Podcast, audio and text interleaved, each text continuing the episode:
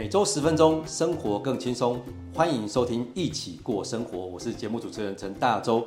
哇，我们今天非常的开心哈，能够特别邀请到这个知名的杂志 EO 好 Everyday Object 的创办人 Eric 来到我们节目当中，先跟我们听众朋友欢迎一下 Eric。Hello，大家好，Joseph，你好。我想在潮界哦，应该没有人不知道 Eric 跟 Miffy 他们很棒的一对这个 couple。那你们的 Everyday Object EO 哦，今年要迈入第十年嘞。对，即将过夏天，可能就要开始庆祝十岁生日了。哇，十岁，我觉得十岁真的不容易，因为 EO 呢，他们在脸书追踪已经十七万多，然后快二十万了。哎，你提醒了我，其实我我已经很久没有再看那个数字，所以这是最新的数字，是不是？哎，对对对对。可是我觉得很棒哎，十年有成，然后迈入二十万大关，那我觉得这种感觉是一种很棒的 achievement。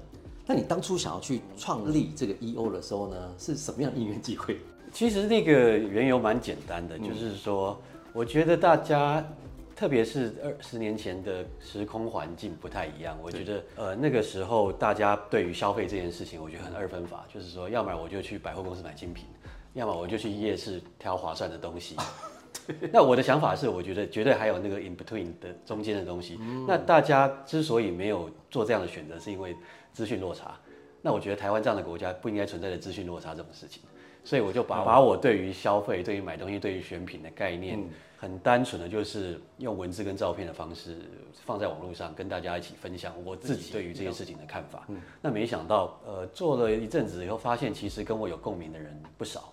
那流量慢慢起来，嗯，甚至开始有广告的需求等等的。然后，所以我才想说，我是不是应该认真呃辞去那时候的正职，嗯，真的投入这个工作这样子。哦，哎，好像很多都是这样哎。对，先斜杠一下。对，然后发现哎，杠上那个开花了。对，因为不斜杠一下，那个风险 太太高了。哦，对对对，也是。对，你必须要试试看你的想法是不是对的。所以后来就决定全心投入。对，全心投入，然后一年以后也把在还在上班的太太拉下来。OK，全心投入，两个人一起 就一起下海了。对对对对。那 EO 这个怎么会想要取这个名字？我觉得蛮有意思的。顾名思义，每天的物件嘛，Everyday Object。对。那我我的想法是说，因为我自己来讲好了，我有很多鞋子，我鞋柜很大。然后大家看了也觉得，哎，为什么要这么多鞋？很其实蛮让占空间的。对，就 台北，我发现说，即使我有这么多鞋，我发现我每天出门的时候，再怎么穿就是那几双，甚至快要迟到的时候，我脑子里一定会起反应是，就是挑那双。OK，每次几乎都一样。嗯，那我觉得那个东西，我就把它定义为我的 everyday object。哦，我在。五分钟内要出门，我想都不用想，我会挑哪一件外套，哪一双鞋。那我希望就是说，符合可以成为一个人的 EO 的东西，我就把它世界各地也都有可能，我就把它介绍给我们的读者这样子。哦，原来是这样原因呢。对，那我觉得这样子是真的能够让一些人很有感。对，因为我们真的每一天搞不好出门也是这样子。对，你有你有你有十个包，可是奇怪，再怎么看你永远都拿那个包。对对对对对，答案很明显的嘛，它是你的 everyday object。哦，对对对，原来是这样由由来哈。哎，不过你们介绍很多的那种小众品牌，对，然后也甚至最近推出一些什么联名款啦，然后还跟一些大牌子合作。嗯，那从鞋子、包包到家具，什么都有。对，那你们在合作或挑选报道的这些品牌上面，有没有什么特别的一些原则，或是想要传达的意念？我原则其实也蛮单纯的，就是说，不管是我们产出的内容，或是我们推出的商品，有一个很大的原则，就是我们公司的同仁都知道，就是说。别人在谈的，我们不谈。现在流行什么，我们绝对不谈。对，现在大家都在买什么，我们也不会出那样的东西。OK，因为一方面是一开始我们就有想要做出一些分众化嘛，就是说你如果不想要跟别人都用一样的东西，嗯，那你可以来参考我们推荐给你的东西。所以自然而然的，我们内容就在于我会先，不管是商品、物件或是人事物，嗯，我都会先 Google 一下这件事情，别人有没有在聊。哦，如果别人在聊，那我们就绕过去，先让别人聊就好。我们想要开发全新的人事物，所以你们会自己主动开发，还是他们会来找你们？我基本上我觉得我们包含我自己，还有我们公司的同仁，我们会很希望大家随时都注意身边有什么事情。OK，那这些有趣的事情不见得是他要是明星或是怎么样，因为我觉得有时候我们在做的事情违反大众传播的原则。就是跟人家走反的路这样子，是，因为我觉得这是个分众的时代。我觉得你只要做出自己的风格，然后做出一阵子，我觉得一定会有人有兴趣跟着你你你走。所以这是我们的的想法。所以什么时事啊、政治正确啊、什么这些，我们不见得会很深入去谈，因为我觉得有比我们更厉害人在谈的。我想要发掘你不知道的事情。对，我觉得这个很不容易，会不会碰到一些挫折？如果 挫折就是一开始走的很孤独啊，你会觉得我我做这件事到底有没有人要要要看？是，以及我无法。讲的比较白话，也就是蹭流量哦。对对，可是没关系，我觉得我想要自己创造流量，而不是因为某个时空环境之下，现在大家流行谈什么，我觉得那个都只是一时，而且那个做不出品牌的灵魂的。我觉得十年前，哎，十年前那有人在谈什么流量？对，呃，其实流量对媒体来讲很重要，当然，但是我就要想办法，就是说做没有人做过，但同时还是有。嗯，有流量这样子。OK，所以在你的选物的原则上面，就是尽量都是别人没有谈过的。对，那你希望是创新的，或者是一些可能是你觉得说自己喜欢的。对，我想要分享嘛。啊，你如果已经知道了，我就不就不需要我跟你分享。OK，OK，对对对对。那这些有没有这个台湾品牌，或者是一些什么台湾的风格文化的这种，会让你觉得哎蛮有趣的，在创在创作力上面？其实，那其实我跟我太太另外一个 partner，我们的想法都是把自己定位比较无国界一点的品牌或者内容产出者，因为我觉得今天我们会特别把它提出来，特别想要做专题介绍它，其实跟它是哪一国的并没有什么关系，而是因为它真的是很不错的东西。是，某种程度，因为其实一开始就加入哦，这是日本的，这是台湾的，我觉得有一种。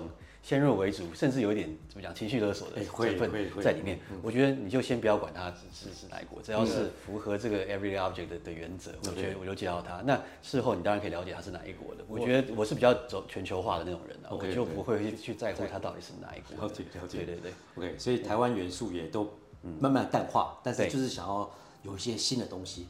可是我觉得要了解到全世界最新的新知，或是在潮流，然后你又不跟潮流的情况之下，你要怎么去获取这些 information？呃，其实也不是不跟潮流，因为这个世界上已经很分众了，做再奇怪的事情，都会有一群人很喜欢你。我我这我这样认为，真的是哈。对对对对。所以某种程度，我们在讲的事情，当然也是一种潮流。如果它不是一种潮流，它就不值得一谈嘛。嗯。只是我想要让你知道说，虽然现在。呃，你你居住的地地方可能流行某种潮流，但我也想让你知道说，其实呃，你还有另外一种选择。嗯嗯。所以有时候很常在演讲或者是这个分享的时候，最后的总结就是说，EO 其实是一个平台，让你知道你还有更多选择。对，你去哪里找到这些这么多的 information？哎呀，这是很好的一个问题，就是我是一个重度的资讯阅读者嘛，我不知道正确的讲法是什么。是，我有兴趣的人事物其实有很多。那但最直接的方式就是说我订阅我看的媒体，我 follow 我 follow 的人事物等等的。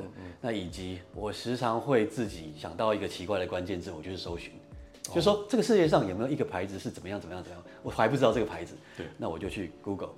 哎，还真的有，那这是可以，也可以成为我的我的灵感。举例来讲，我昨天去参加一个设计比赛当评审，对，然后我就忽然有一个奇怪的灵感，看到同学的作品，我就想说，这个世界上有没有一件户外的机能外套是可以忽然变成帐篷的？所以我就 Google a jacket that turns into tent，对，这其实蛮无厘头的，还真的有被我 Google 出来了。那其实很多素材就是这样子出来，就是我还不知道这个世界上有没有存在这个东西，但是我就哎，我有个 idea，我就我就试试看。因为如果我去看国国外的媒体，国外的人告诉我的事，那就大家都已经知道了嘛。现在已经全球化了，就是我不是第一个知道。那我也很好奇，除了 Google 以外，你还会用什么方式？你你说你会去订阅一些东西，那怎么样去提升品味这种？这个是我们在学校没有教的品味提升。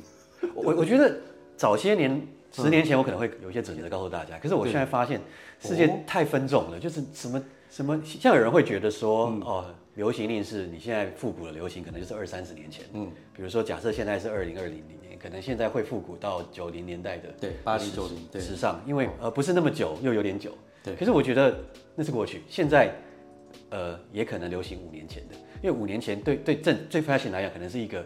不新不旧，觉得有点土的年代，可是我觉得没有，你只要能够奉行那个准则，我就是穿的就是很九零，我穿的就是很两千年代，OK，没有关系，那就是你的 style。所以我，我我我觉得品味已经没有什么原则，总之你就是做你想要的，而且你能够坚持那个原则，并且让人家看得出来。并且把把这个 style 跟你跟你个人定位是，管你是什么 style，我觉得就是这一这个，所以换句话说，你的品味是自己定位的，是自己定位的，对对对。对，因为我好比说我在呃英国待快十年的时间，英国人很喜欢格子的，所以你看或者 Burberry 很有那种格子，对，菱格纹的那种感觉。然后日本人，我去日本的时候发现，日本人男人几乎头发一定要 settle。如果你没有 settle，一定会戴个帽子。他们有各式各样，就是他们对于这个呃，如果没有任何的装扮出去，感觉很像 naked。嗯，所以我感觉他他们在对于品味的提升上面，好像是一种群众，大家会有这种共识。可台湾好像比较还好。所以所以呃，颜色我刚才讲的就是说我不会觉得说你应该穿的怎么样才是有品味，可是我觉得你要在乎身上的细节。OK，对对，就是你可以什么样的风格、什么样的牌子、什么样的年代都没有关系。可是呃，比如说你就会。会去思考说我要买什么样的鞋子，我要买什么样的手表。Okay, 那我买这样鞋子，我袜子要穿什么？哦，对，诸如此类。那搭配起来合不合理，自不自然？或者是说，人家会不会注意到你？能不能跟你本人很自然的结合在一起？我觉得这个反而是比较重要的。那至于你挑选什么样式、什么样的品牌，我觉得只要你搭配的合理，我觉得通通都可以。哎，也是，对。好啊，所以除了我们身上穿的个人的风格品味，我们现在再来延伸到居家生活。对 对，居家，那你要不要跟我们分享一下？你觉得说，哎，理想的居家生活是什么样的感觉？居家，我甚至是觉得更更更高境界，因为我我觉得要了解一个人，只看他出来吃饭的外观不够。你你可能那个一表人才，但回到家 乱七八糟，这事是绝对有可能。是，所以我觉得要了解一个人，你一定要先去看他的。难怪你们你们两个人的家很愿意 open 出来。我们两个家很愿意 open，然后以及我很喜欢，就是说到现在，就是说其实我们做的事情很多，但是只要有家的访问的文章，嗯，我尽可能的都还是会想要跟着去看，因为我对每一个人家很有很有兴趣。就像我刚才讲的嘛，那要了解一个人，看他的家准没错。所以嗯，EO 的家访，我认为我们应该是华文世界里面做家访做的最最认真的的媒体。嗯，我们从这几年已经，我都号称我是看过最多家的，对，因为我都会想办法尽量对尽量根据，但可以学到很多，是可以学到非常非常多的的东西，因为你骗不了人呐，因为家就是你生活的，你这个是你人什么样，你的生活。习惯某种程度反映了你的个性嘛？对对对，所以我很重视这一块，我这也是我们近近几年很努力在发展的一块那一块内容，因为我觉得家的展现才更能够接近你到底究竟是什么样的一个人，比起我们刚才聊的，比如说在那个。fashion 物件的选择来讲，我觉得更更实在一点。你选的家具，嗯，怎么摆设，那怎么摆设就看得出你怎么平常怎么利用你的生活习惯是是是怎么样，对，诸如此类的。所以对你来讲，刚刚我在提到说理想的空间，你没有特别的定义，嗯，因为我其实不太喜欢定义，嗯，怎么样比较好，因为真的每个人生活习惯对不一样。那如果你问我我的理想空间是什么，我觉得是，因为我觉得可能很多听众朋友马上想到你家有那种复古的那种唱盘，然后有那种很多的那种那种物件，然后每一个都是经典。对对对，理想的空间就是说，嗯。每一个角落都要有我喜欢的东西，对，而且可以很自然的呈现在那边，就是我、哦、我我我理理想的空间，这很对，因为我我我东西很多，各式各样的东西都非常多，嗯、你想得到的东西，我我我都有很多。